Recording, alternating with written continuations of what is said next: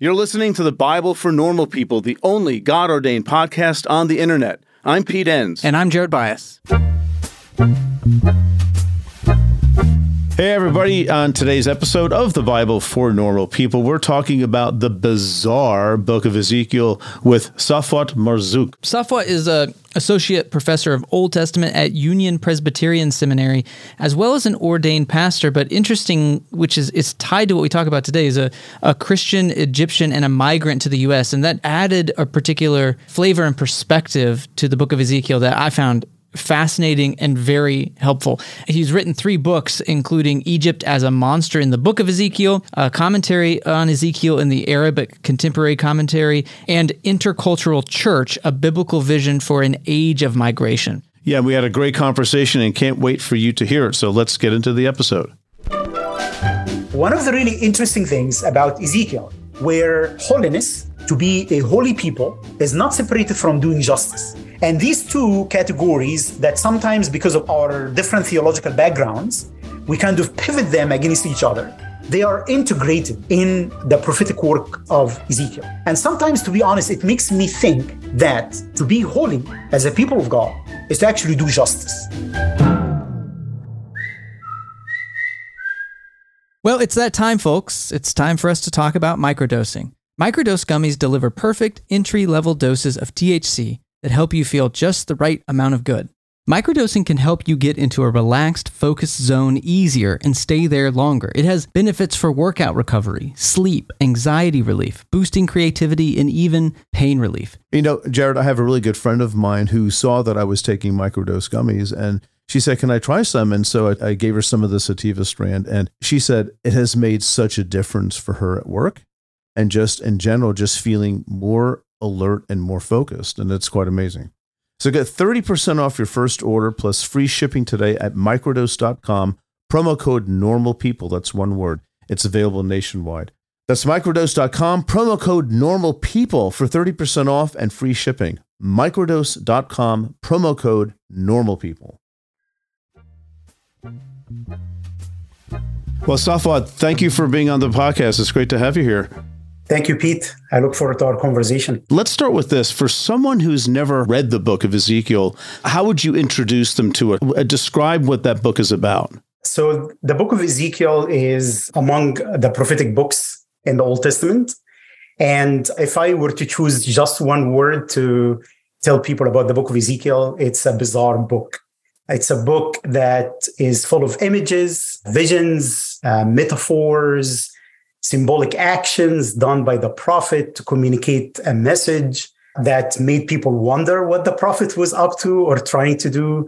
Uh, there is a chariot and cherubim, God appearing in a magnificent vision in Babylon. God leaves the temple. The temple is being rebuilt. There's a lot of agony and suffering and pain that is also communicated in the book pretty much all over its pages.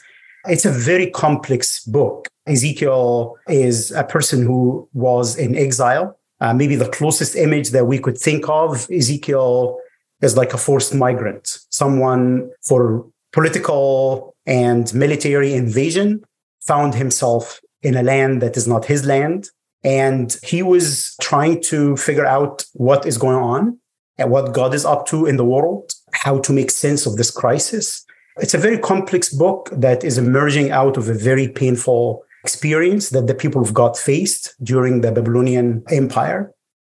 And like all the other prophets, Ezekiel pronounces a message of judgment where he is trying to understand what this crisis of exile, the destruction of Jerusalem and its temple means for the people of God. But also, like other prophets, judgment is not separated from God's work of salvation. Mm. Judgment is part of the way God works salvation and transformation and change. So judgment is not the last word in Ezekiel either, where Ezekiel also proclaims a message of hope, transformation, and change and healing. One of the obviously very famous images that come from the book of Ezekiel is the revival of the dry bones. This is one of the very common and well-known passages from Ezekiel, which, to be honest, it does capture what the book of Ezekiel is about. It is capturing a sense of death, a sense of destruction, a sense of hopelessness that the people are experiencing. But at the same time, it is also capturing God's spirit that moves, the wind that brings about life in the midst of death, and a prophetic word that offers a promise that death and hopelessness are not the final word.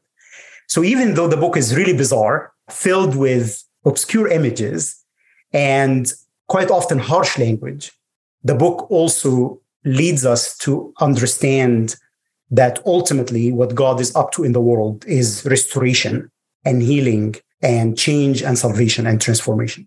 Do we know anything about Ezekiel himself? Yes. So we know very well from his writing and the way he identifies uh, himself in the book that he kind of wears two hats. He was going to be uh, a priest operating in the temple of Jerusalem. And this actually explains the heavy priestly language that the prophet uses. He is centered around God's appearance and God's presence in the temple. There is heavy language about abomination and defilement and holiness and cleanness and uncleanness. So we know that he is heavily influenced by the priestly school, the priestly traditions. But at the same time, he then he becomes a prophet. He's called by God in order to speak to the people of God in the midst of this crisis of the exile. One of the really interesting things about Ezekiel that differentiates him from uh, other prophets is that he was acting as a prophet outside of Judah. He was exiled himself. He was in Babylon. So when God calls Ezekiel into this prophetic ministry, he is outside of the land. He himself is experiencing that trauma of forced migration. He himself pretty much has lost something that he probably, you know, spent most of his life training for, to become a priest. And now he finds himself in this foreign land in Babylon, called by God in order to speak to the people of God, both in Babylon and also in Jerusalem, at a time in which the people were facing an existentialist crisis. That is the exile and the destruction of Jerusalem and its temple. So he's a priest, he's a prophet, and those two elements and these two aspects of calling shaped his message and how he engaged that moment in the history of Judah. Can you paint a picture a little bit of the exile? And I think most of our listeners will know about the exile, but can you maybe specifically talk more about it in terms of Jerusalem and what's happening there? Because I think you raise a good point about he's training to be a priest in Jerusalem, and then what precipitated the invasion into Jerusalem and the destruction of the temple, and you know, what years are we talking about? And maybe just kind of paint a little bit of the geopolitical picture that Ezekiel is living in. Absolutely. I, I think for us to understand, I would say not only Ezekiel, but uh, a lot of the prophetic literature in the biblical traditions is to actually try to understand uh, the geopolitical circumstances that shaped the messages. This is one of the beautiful things about biblical traditions, is how they actually respond and engage in diverse ways with uh, what's happening around them. They were not isolated from the politics, the economics, the world events that uh, were shaping them. So we're talking about a time of turmoil in the history of Judah. The Assyrian Empire, which was dominant during the eighth century and early seventh century, has been defeated by the Babylonians, modern-day Iraq. And the Babylonians now pretty much inherited the ancient Near East and became the superpower. But at the same time, Egypt, which is the southern neighbor of Judah, was starting to kind of reclaim some of its role and impact in the ancient Near East, to the point that Egypt tried to help Assyria against the Babylonians, which in itself sets up Judah to be caught in the middle between the superpower, Babylon, which is on the east, and then Egypt, which is the southern western neighbor of Judah. And that time, uh, we're talking about six oh nine B C E. Ezekiel started to become a prophet around five ninety-three B C E. This is the time when Judah and its kings, especially Zedekiah, had to make some choices, whether to accept the Babylonian hegemony or to enter into political alliance with Egypt and other small nation states in the Levant against Babylon. This political situation being caught between these superpowers for Ezekiel and for Jeremiah, if we also look at Jeremiah, it also reflects a theological question. Because for these prophets, if God is sovereign and God uses this Babylonian power to bring judgment upon God's people, then entering a political alliance with Egypt or putting Judah's trust in Egypt, it meant a covenantal rebellion against Yahweh, against the God of Israel in some ways. So these political circumstances were reflecting for the prophets some of the theological debates that were happening and taking place within Judah itself. So we're talking about a time of turmoil in which Judah needed to make some political decisions that would reflect some of its religious and also theological understandings of their place and God's place in the world. And when Zedekiah made the choice to enter into a political alliance with Egypt, Babylon responded to that with a siege. And they besieged the city of Jerusalem, to the point that obviously brought about famine and disease. And this is reflected all over the place in the book of Ezekiel, who talks about famine and starvation and suffering and sword and diseases that are bringing destruction to the people till five eighty-seven B C E, when the Babylonians conquer Jerusalem, destroy the temple and its walls, and take control of the city. And Ezekiel is acting as a prophet during this time. He has been warning the people that this is inevitable, it's coming.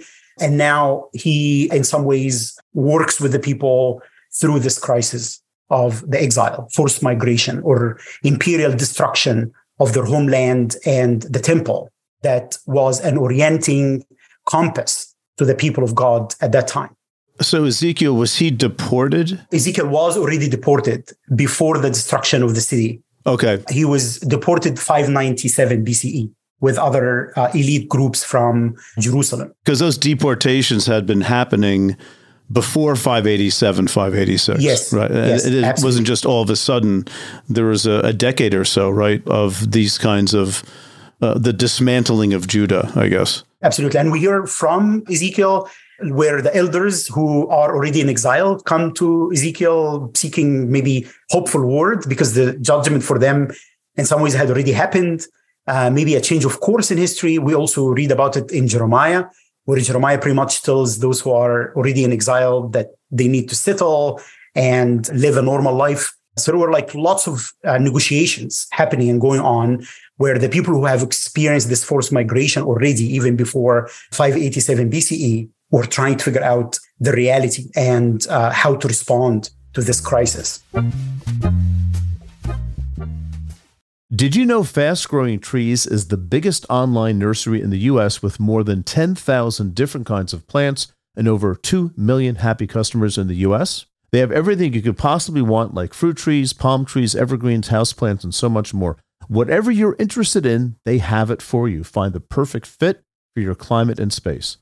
Fast Growing Trees makes it easy to order online, and your plants are shipped directly to your door in one to two days. And along with that, their thirty-day Alive and Thrive guarantee is amazing. They offer free plant consultation forever. We got our bushes in, and you can tell I don't know what I'm talking about because I just called them bushes. But we got them in last night. And Fast Growing Trees knows what they're called. Exactly. That's the whole point. It comes with this placard that tells you exactly what to do like you were in fifth grade, which is the exact instruction level that I needed. And it was very easy to follow. We loved the process. This spring, they have their best deals online, up to half off on select plants and other deals.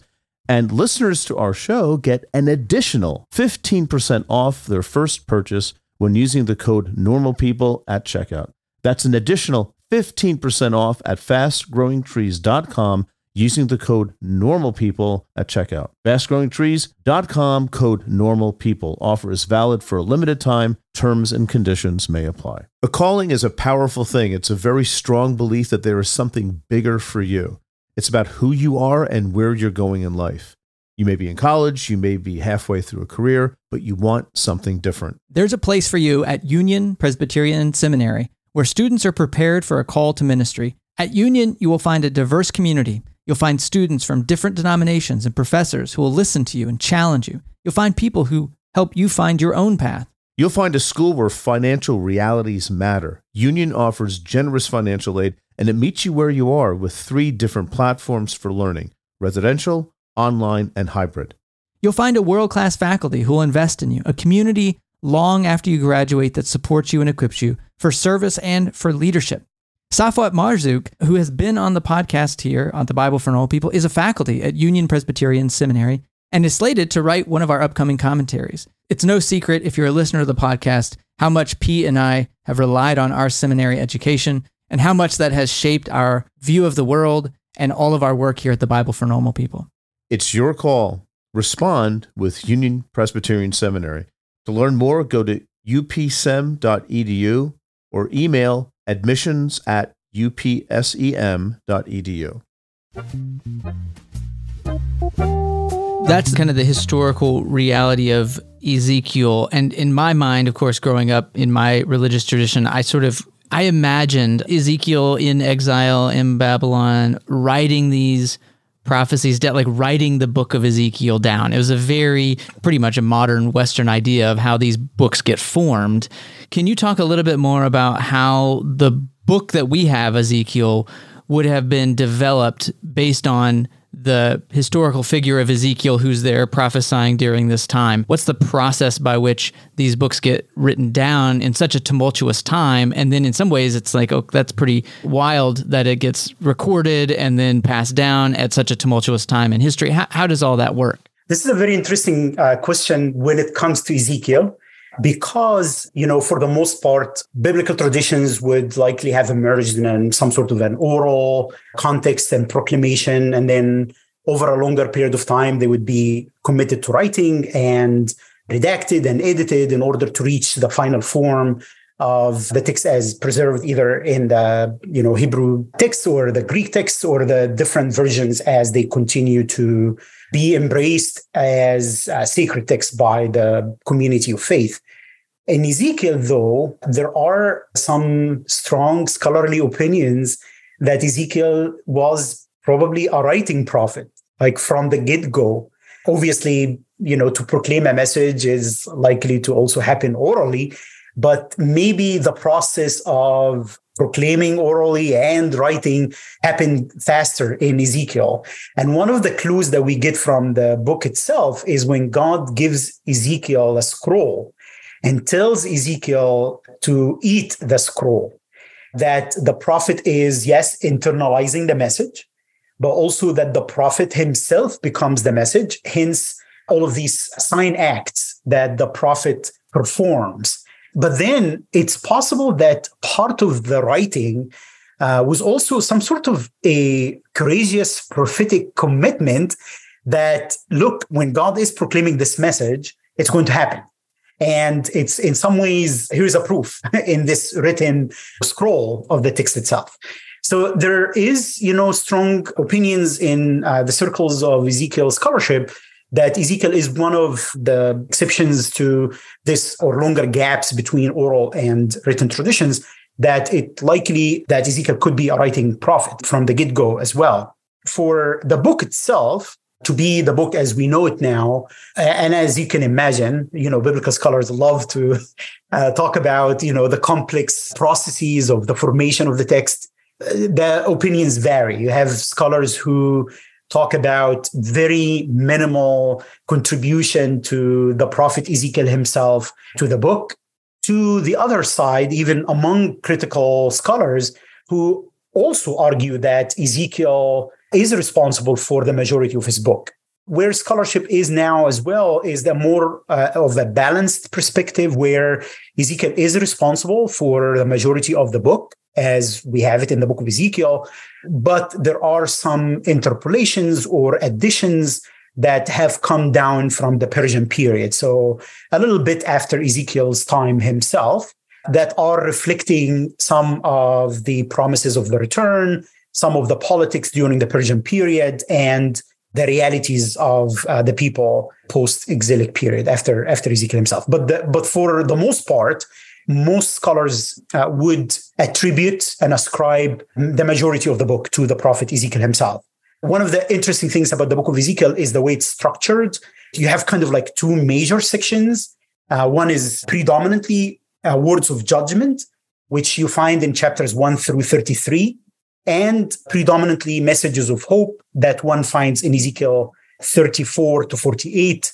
And the oracles against the nations are grouped in chapters twenty-five to thirty-two, which works kind of like a bridge between the judgment of Judah, the judgment over the nations, the destruction of Jerusalem. And then in chapter thirty-four, the prophet starts to speak words of hope and restoration and healing and transformation for the people.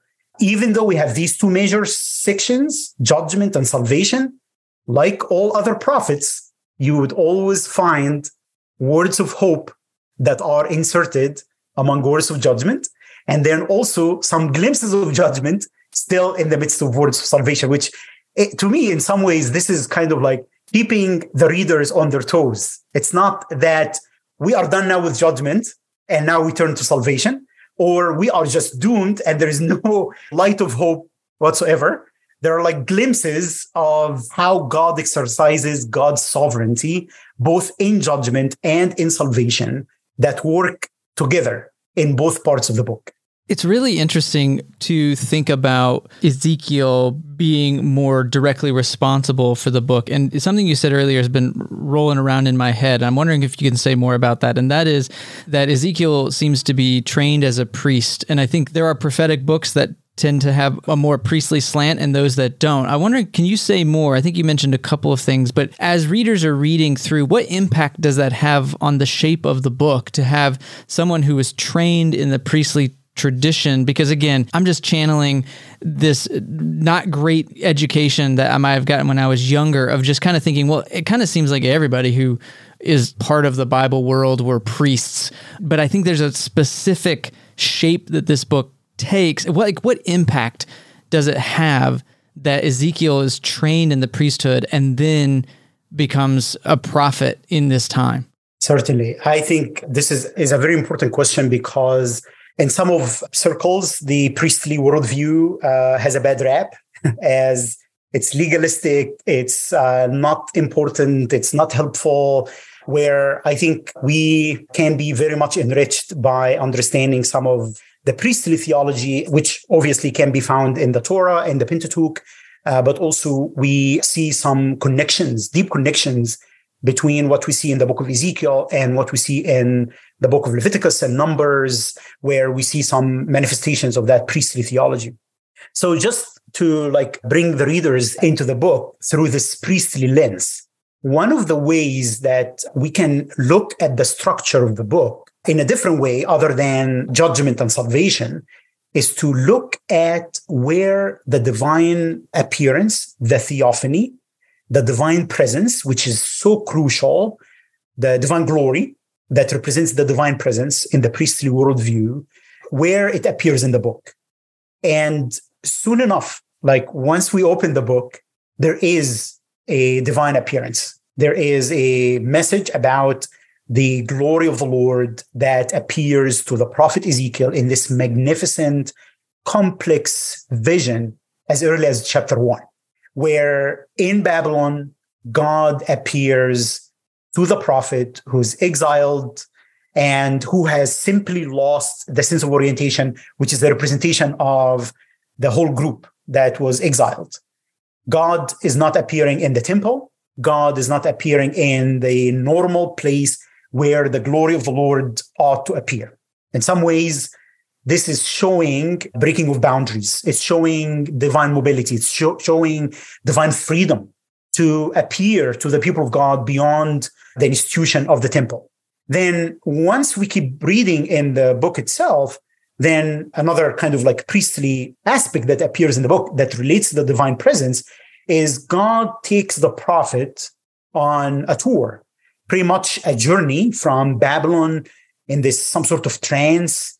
God takes the prophet to Jerusalem, where God is showing the prophet in Ezekiel chapters eight through eleven. God is showing the prophet the abominations that the people are committing in the temple.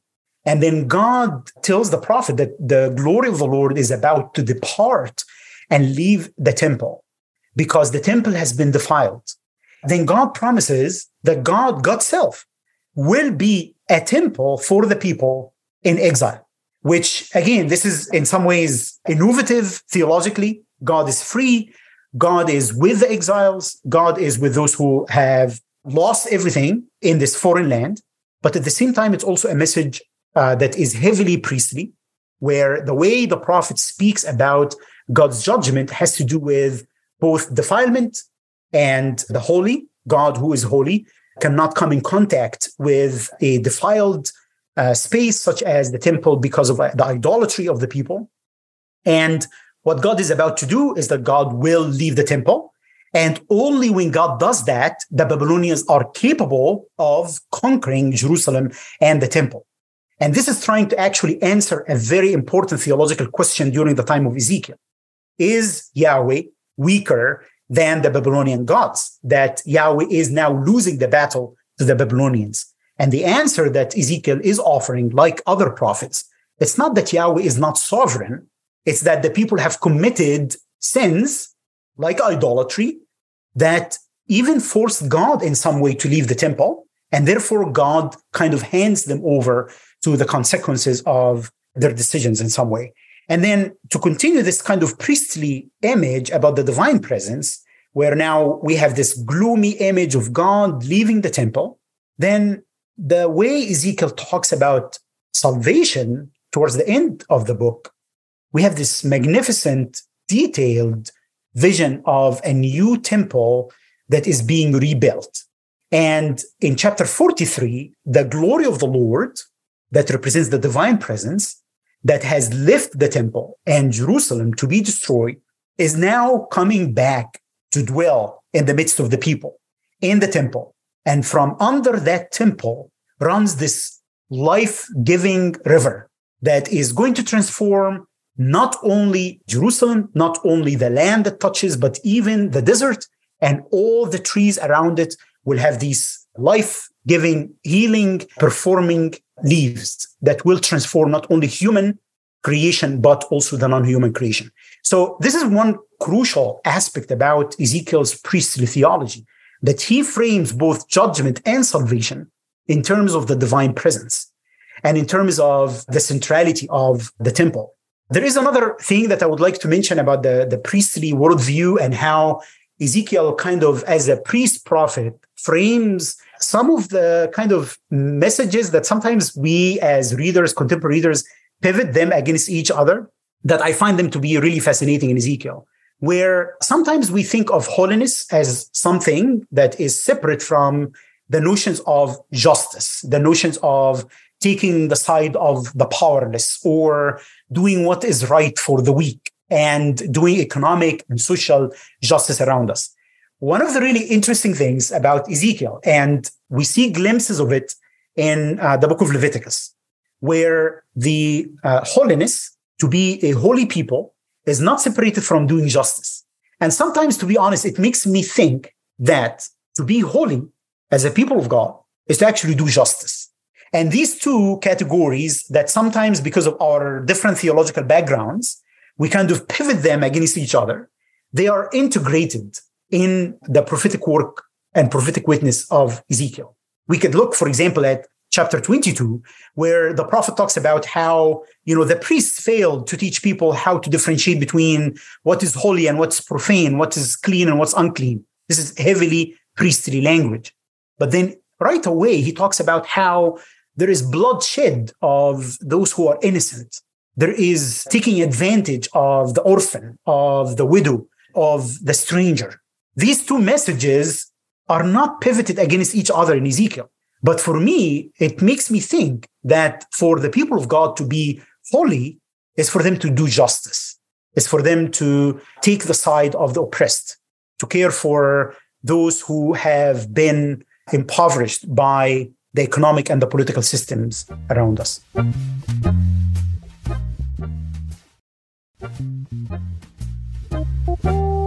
It seems like what you're saying is Ezekiel's sort of reconciling a, a theology of place with this reality of exile, with the divine presence. And, and my question is, is Ezekiel's argument, is it an innovation of saying, no, listen, we have to think about God's presence differently?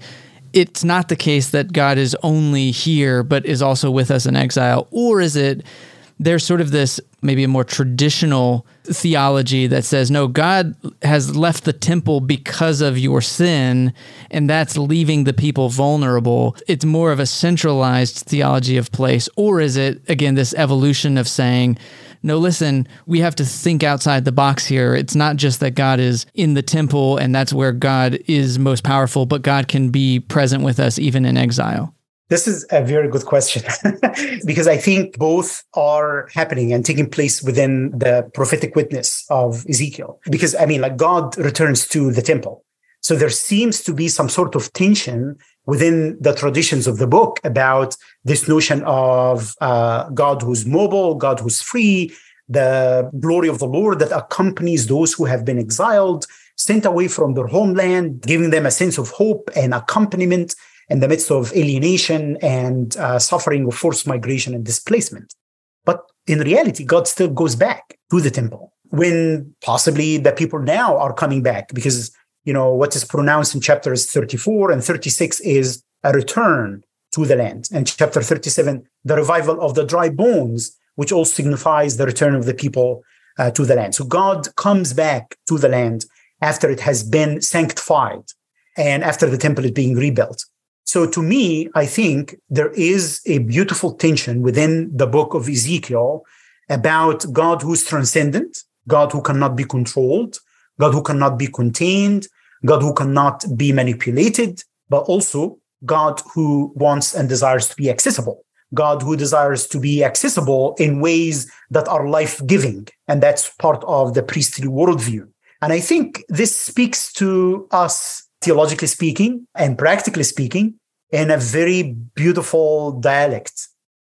If some people, to them, their spirituality, their theology, their encounter of God is very centralized, then this idea of freedom of God is in some ways asking of them how they have been trying to control and box God in a particular way. And if some people, their theology and their uh, spirituality and their understanding of God is more leaning towards this free God, aside from uh, maybe even an institution such as the temple. Maybe they are being asked in what concrete ways, as you named it, Jared, this idea of the, the place, the uh, concreteness of divine encounter, the specific ways through which a particular group of faith can speak about God and engage God. And I, I think both are quite important for us because they kind of like help us to create a more balanced, maybe a more paradoxical understanding of how a transcendent and an immanent God is revealed and spoken of in scriptures, including Ezekiel. So it asks of us, what do we think about sacred time and sacred space? And that does not necessarily mean limiting God, but God is still free. Earlier, you mentioned in passing the harsh language that we find in Ezekiel. Could you give an example or two of that? Absolutely. There is a lot of harsh language in Ezekiel. One of them is where God, in some ways, says, I will have no pity on the people. They are handed over to famine. They are handed over to uh, starvation, to the sword, to pestilence, to destruction. And in my understanding, some of that is the prophet is already capturing what is already happening, what is already uh, being experienced. And the prophet is using this extreme language, this extreme proclamation of judgment in order to possibly give voice to the destruction that the people are going through. In some extent, possibly some sort of a disguised lament to the horrors that the people are experiencing. Even though it comes as God saying, I will do this to you, I will do this to you, it is in an indirect way of capturing the horrors that the people are already experiencing. Another harsh language or difficult language to read in the book of Ezekiel, and I think we need to continue to wrestle with, is found in chapters sixteen and twenty-three. And in chapters twenty, sixteen and twenty-three, The prophet uses the marriage metaphor, which is already found in the book of Hosea. But Ezekiel even goes farther than that, where the judgment is more horrific that happens to the woman that represents Israel. So just for those who are not familiar with this marriage metaphor, in Hosea and in Ezekiel, the prophets try to speak about the unfaithfulness of the people of Israel in their covenant with God by way of using the language of marriage. And they portray Israel or Judah as a woman who betrays her husband, which represents God in that metaphor. And what happens when this unfaithful act takes place is that the male figure in the metaphor uses violence against the woman. And scholars who use a feminist approach to scriptures have shown how this language can perpetuate sexualized violence. And it's really important for us as readers of scripture to be aware of the historical context out of which Ezekiel comes, but to be also brave enough to also confront and expose some of the patriarchal images, uh, the misogyny that appears in these texts, the violence that is brought uh, upon the woman in these metaphors. And these passages need to be looked at in faith community settings in ways that do like trigger warning uh, whenever they are brought or read in spaces, and also as a place where the church could start to expose various sexualized violence that happens within the church and within faith communities and within our contexts. So those are two examples that I, I think are really important for us to understand as we read the book of Ezekiel, that as much as we try to understand Ezekiel in his, in his historical context, some of those texts still perpetuate theologies or worldviews that I think, to be faithful to the fuller witness of Scripture, we need to dismantle some of those images, especially the sexualized violence ones, or God uses the empire. This is also another piece that we don't talk much about when it comes to the prophets. Both Ezekiel and Jeremiah and Isaiah, they speak about how God uses Assyria or Babylon in order to bring judgment over God's people. And that has been abused and misused by many people to justify violence against the colonized and imperialized communities.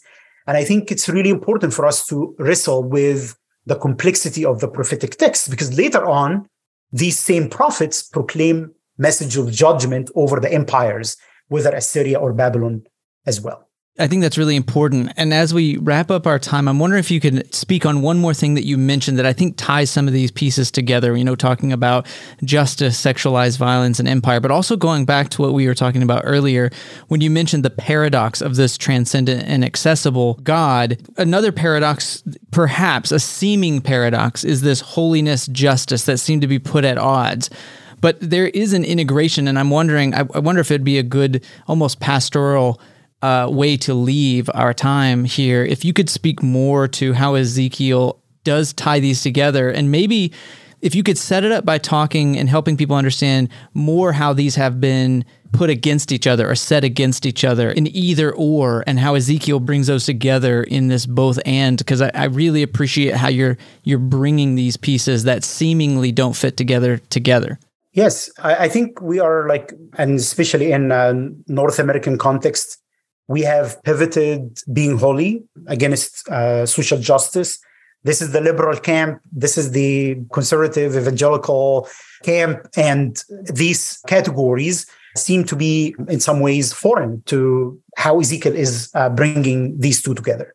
I-, I think it is crucial for us to start to wrestle with that tension that we have kind of left the notion of holiness and the notion of social justice, that what God is calling us to be in the world as a faith community is to be in God's image in some ways, like God, holy in our commitment to those who have been oppressed and been marginalized. And this is exactly the context that Ezekiel emerged out of as an exiled, as a forced migrant, as someone who experienced trauma and horrors he tried to give words to these experiences that the people went through. And it's showing that this same God who proclaimed this words of judgment is still active in the life of the people to bring healing and transformation and restoration. And I think to capture that, possibly looking at like chapter thirty-four, for example, where the beautiful image of a shepherd is used in order to expose how human shepherds have defiled the land and the temple and God's people and their responsibility. So those people who are in power have in some ways committed abominations by oppressing the poor, the marginalized. They did not heal the wounded sheep. They did not care or tended for them. And then God proclaims judgment over those powerful people who have abused their power. And then God comes as a shepherd in order to heal, in order to restore, in order to proclaim a covenant of peace, a covenant of shalom. And this covenant of shalom, which is spoken of in chapter thirty-four and chapter thirty-seven, is where I think we can find a language to bring all these things together.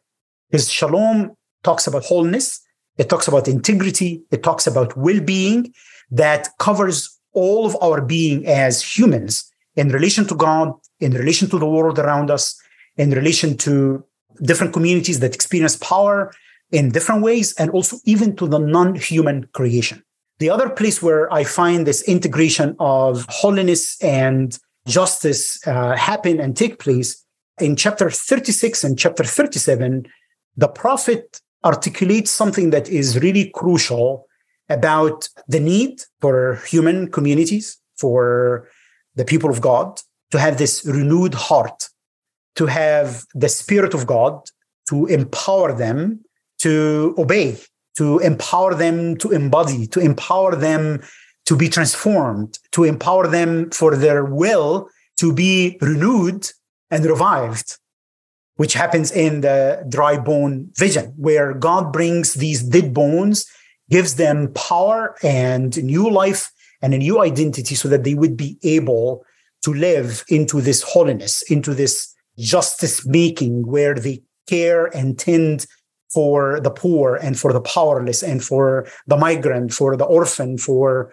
uh, the sojourner, and for those who have lost hope. If the people of God are the dry bones, they are called to speak words of hope into this broken world, into this world that is like dry bones. And uh, the words of the people in chapter thirty-seven are magnificent, where they say, we are cut off, we are hopeless.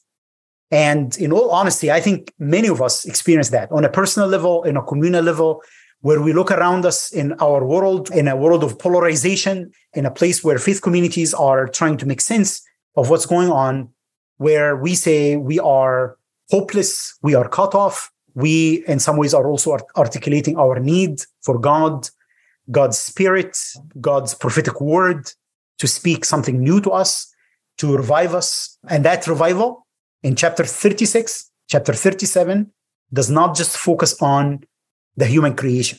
When God restores the people to the land, the land is revived. When they are revived and given a new spirit, the land produces. The non-human creation is healed and restored. So even talking about ecology and environment within Ezekiel, as much as it is affected by human defilement, human rebellion, human injustice, it is also renewed when God renews the faith community. When they come back, the land produces and it's healed and restored. That is holiness that is speaking justice not only to human communities, but also to the non-human creation as well. Safwat, thank you so much for that answer and also for just spending time with us here today talking about Ezekiel. We had a wonderful time, and I know people are going to love this. I did too, uh, Pete and Jared. Thank you so much for this invitation. I really enjoyed our conversation together. Well, thanks to everyone who supports the show. If you want to support what we do, there are three ways you can do it. One, if you just want to give a little money, go to the Bible for Normal People dot com front slash give. And if you want to support us and want a community, classes, and other great resources, go to the bible for normal people dot com front slash join. And lastly, it always goes a long way if you just wanted to rate the podcast, leave a review, and tell others about our show. In addition, you can let us know what you thought about the episode by emailing us at info at the bible for normal people dot com. You've just made it through another episode of The Bible for Normal People. Don't forget, you can also catch the latest episode of our other show, Faith for Normal People, wherever you get your podcasts. This episode was brought to you by the Bible for Normal People podcast team. Brittany Prescott, Savannah Locke, Natalie Wyant, Stephen Henning, Tessa Stoltz, Haley Warren, Nick Striegel, and Jessica Shao.